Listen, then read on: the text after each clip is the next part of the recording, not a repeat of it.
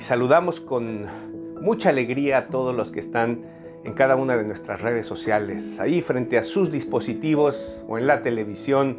Muy bienvenidos. Ya saben, como siempre, síganos. Hoy tenemos un programa muy bonito, muy interesante. Vamos a hablar sobre la familia. Lo titulamos Padres buenos, hijos no tanto.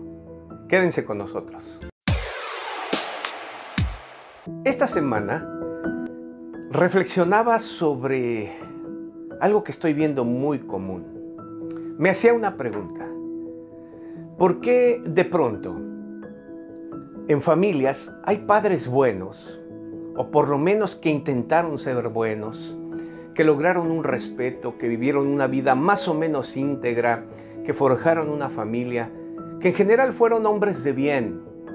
Y de pronto aparece un hijo que le desparrama el testimonio y el nombre por todos lados. Conozco varios casos así y me preguntaba por qué. Pareciera que no fuera justo. Eh, hijos que de pronto terminan con todo lo que sus padres edificaron por años en el buen hombre. ¿Por qué sucede esto? Y de pronto también me preguntaba, ¿acaso hay algún ejemplo en la Biblia? Dios habla sobre esto. ¿Qué dice de esto? ¿Por qué se da?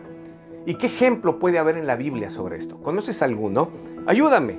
Continuará.